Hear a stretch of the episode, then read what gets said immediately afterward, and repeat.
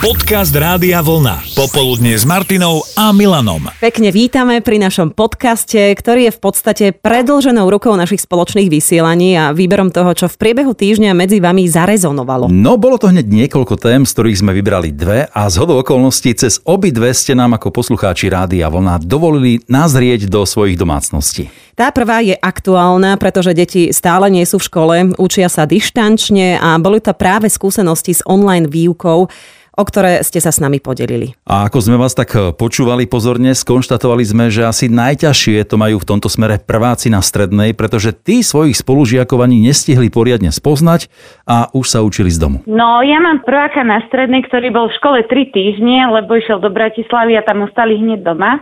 Potom mám siedmaka a potom mám ešte štvrtáčku, takže mm-hmm. sa teraz učíme tak chaoticky všade. Chalani sú vo svojich izbách, mala je v obývačke a obývačka je otvorená s kuchyňou, takže do obeda robiť nič. V obývačke je zapnutá telka? Nie, nie, no nie, nie, nie, musia mať zapnutú kameru, uh-huh. lebo deti to zneužívali, odbehovali, papali, a, ale zase je to zaujímavé, keď majú zapnuté mikrofóny. Minule som sedela na medzi poschodí keďže som nevedela nič robiť a 114 krát bolo povedané pani učiteľka, takže obdivujem pani učiteľky. Deti mm-hmm. si zvykli, je to dobré. No. A ty si si zvykla? Alebo už by si bola najradšej, keby už zajtra bolo tak, že sa to vráti? Už včera bolo pozde. Keď je v rodine viac detí a ešte aj rodičia v režime práca z domu, stane sa, že sa už nemajú kam schovať a robia si home office napríklad aj v spálni. Mm, a práve tam sme sa dovolali aj Heni. Áno, do spálne. No ako to teda celé hodnotíš, toto, čo sa deje okolo nás? Zatiaľ to doma zvládate, viem, že ty máš dve deti. Áno. Každé má dokonca vlastnú izbu, čo je obrovská to je výhoda asi. Šťastie, ja hovorím, hej, pretože dcera je stredoškoláčka, má 18 a syn takýto chlapec, má 11 rokov. Neviem si predstaviť, že by boli v jednej detskej izbe. Počas vyučovania, že by to takto nejako zvládali, jasné. No a ty teda zavretá v spálni na home office? Áno. Kedy varíš? Počas obednej pauzy od popri, práce? Popri tom. Takže niekedy áno, vybehnem do kuchyne a s telefónom, áno, s telefónom pri hlave alebo rukami. Veľakrát začnem variť špinavé ruky, rýchlo položím, idem si umyť ruky. Jasné. Popri tom sa vrátim k telefónu, takže je to také. A nie len k telefónu, ale aj, aj do školy, lebo tak ten mladší asi je potrebuje občas niečím pomôcť. Mám šťastie v tomto. Že nič.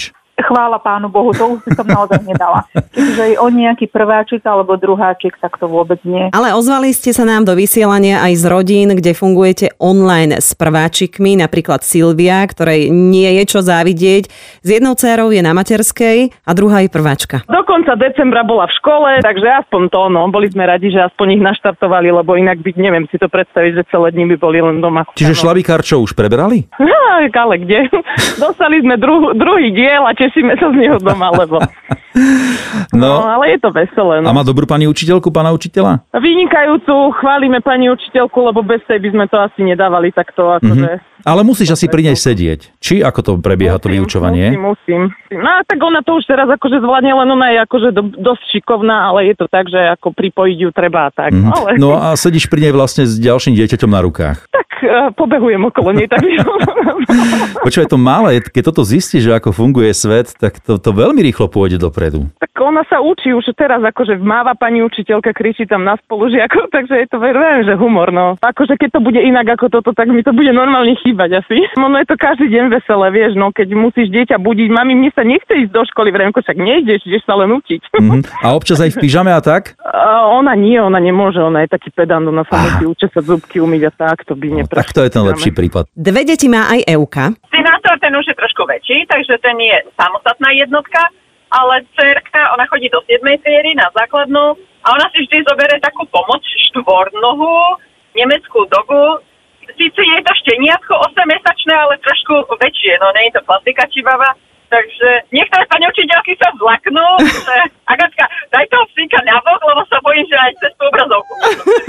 Paradnú ochranu má, že keby náhodou si na ňu niekto aj takto online dovoľoval, tak uh, má po chlebe. Áno, áno, lebo je naučená aj e, štekať na povel, takže už sa teraz tým chválila, no. Tak ani štvornohí členovia rodiny nejako nezaostávajú s online výukou? A poďme ešte na návštevu Gugabike, ktorá má dokonca 4 školopovinné deti. Našťastie v štvorizbovom byte, takže sa majú ako rozdeliť. Áno, áno, majú sa.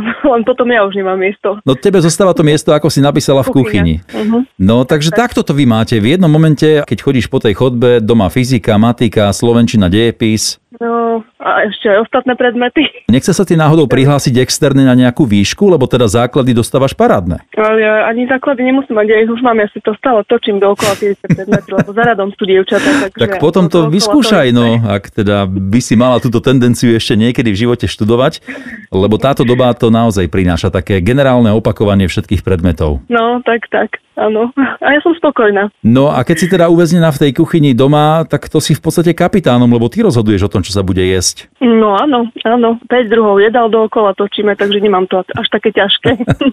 A to už sa dostávame k ďalšej našej téme, ktorú sme prebrali s poslucháčmi Rádia Vlna. Poďme k jedlu. V priebehu týždňa sme oslávili Svetový deň syra, ktorý je svojím spôsobom veľmi kontroverznou potravinou, lebo má svoju arómu. A nemyslíme len tie olomovské sirečky, na ktorých si naši rodičia pochutnávali a my ako deti sme nad nimi ohrňali nos.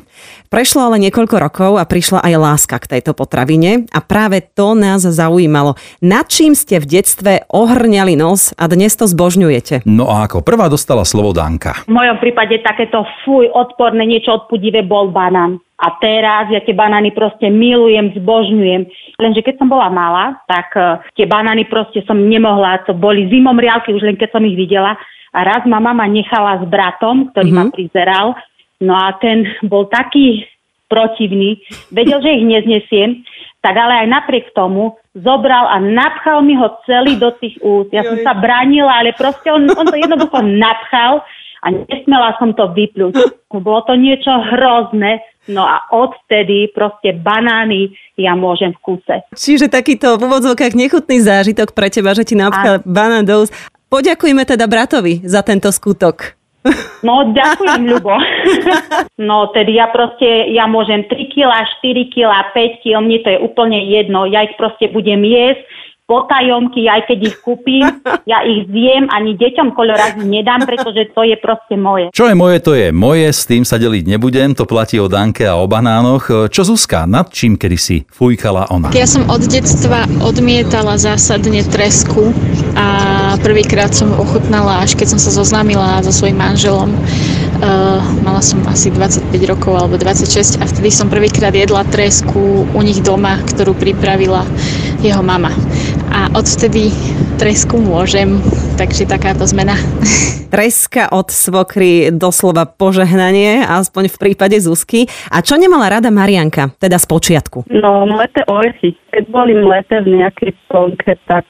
Mm-mm. Aj Dokázala si ich jazykom tam nahmatať niekde. No to, to šuhajdy vianočné, tak to nie. Z orechového kola ťa vykrúcalo, hej? No to áno. No a čo sa stalo, že sa to zmenilo? Čo ja viem, asi vekom. Mhm. Teraz máme tu orechy nasadené, veľké stromiska. Takže lúskáš celú jesen, celú zimu. Jasné, jasné. Nazreli sme aj do ďalších domácností, v ktorých vás rodičia nútili do rôznych potravín, hoci vám nešmakovali. E, Čo spôsobovalo traumu Dide? špenát a zelené fazulky z truky. To bolo maminé, tá sa nám stále vyhrážala, že keď to nezjeme so sestrou, že bude világoš a že deti v Afrike by za to dali všetko a že budeme dovtedy pri stole sedieť, pokým to my nezjeme. Nevedeli sme, čo s tým máme robiť, tak mama mala vždy tak eh, kvetináče poukladané v kuchyni, tak my sme to tak porozkladali do všetkých kvetináčov. Meso sme zjedli, zemiaky sme zjedli a povedala, no dobre, ste zjedli, ste šikovné, tak môžete sa aj von hrať. Špenát a zelená fazulka, takže toto boli také topky mamine. Inak e, s tými deťmi v Afrike, to bola taká klasická pesnička všetkých mám. A e, kým nezieš, nepôjdeš od stola. Takže špenát, fazulka e, v detstve nie a teraz? Teraz bez problémov. Ako som otehotnela, to tak dá, ako prišlo na mňa tie chute. Deti už máš a Áno. uh, nutíš takto do špenátu a do zelenej fazulky aj ich, alebo nie? Uh, dá, ako ich nemusím nutiť. Oni dá, ako sami chcú. Vidíš, mohla si mami nepovedať, a vidíš, a moje deti to jedia. Tak asi bude niekde Aj inde problém. mi to povedala. A o tom to je, že dnes už sa na tom bavíme. Keby sme ale kedysi ponúkali Lenke niečo z brinze alebo nivy, aká by bola jej reakcia? Fuj, dajte to preč. Čo ti na tom prekážalo? Povedz. Asi najvyššie ma odradzala tá vôňa. Tá vôňa. Mhm. Tá vôňa a už, už potom to išlo tak všetko dokopy, že pridala sa k tomu chuť a konzistencia a už to bolo, že žalúdok sa točil. Kedy sa to zmenilo? Asi, asi v 20 a brinzu som začala prvú jesť a to bolo tak, že ja neviem, že všetci chválili brinzové halušky, tak som si povedala, že nemôžem byť proste nejaká taká divná a že musím to vyskúšať. A ja neviem, že, že či proste prišla tá fáza, že človeku sa menia postupom e, rokov chute, Mhm. Ale, ale zrazu mi zachutili a odtedy brinzové halušky aj o polnoci. Okrem toho však Lenka nemala rada ani čučoriedky. Aj vzťah k ním sa ale zmenil. Čučoriedky, to prišla taká čučoriedková fáza práve v tehotenstve, že neviem prečo, zrazu v obchode ja chcem čučoriedky a keď som bola tehotná, tak sme čučoriedky museli mať doma na kila. Ja som bola schopná zjesť pol kila čučoriedok na posedenie. Neustále modré ústa od toho. Mhm. My sme sa smiali, že nám sa narodí modré dieťa. Šmolko. No, našťastie má normálnu ľudskú farbu, není modrý. Žiadny šmolko. Marek ešte napísal, čo v detstve nemohol ani cítiť, bolo pivo. Nie, že ochutnať, citujem, nechápal som, že tak dlho pri ňom otec mohol sedieť. Horká chuť, pena a dnes už tomu rozumiem. Áno, v podstate každá jedna potravina, ktorú máme doma, mohla prejsť takýmto vývojom od fuj po mňam, ale keď to zoberieme štatisticky, tak sme ako deti mali najväčší problém so špenátom. Valika nebola výnimkou. Ako mladá som neznášala špenát. To bolo bože utrpenie, keď ja som mala jesť špenát, keď mama uvarila. Keď som dospela a odišla som pracovať do zahraničia, či veríte alebo nie, ale ten špenát som sa musela je, naučiť jesť, pretože v zahraničí to bolo ako aspoň v tých rodinách, kde som ja bola, tak samozrejme bolo špáren. Takže sa jedlo to, čo povedali oni. A či veríte alebo nie, ale som si na to zvykla, celkom mám rada špenát. Což tak ledáci špenát, ten celenoučký špenát. Popoludne s Martinou a Milanom.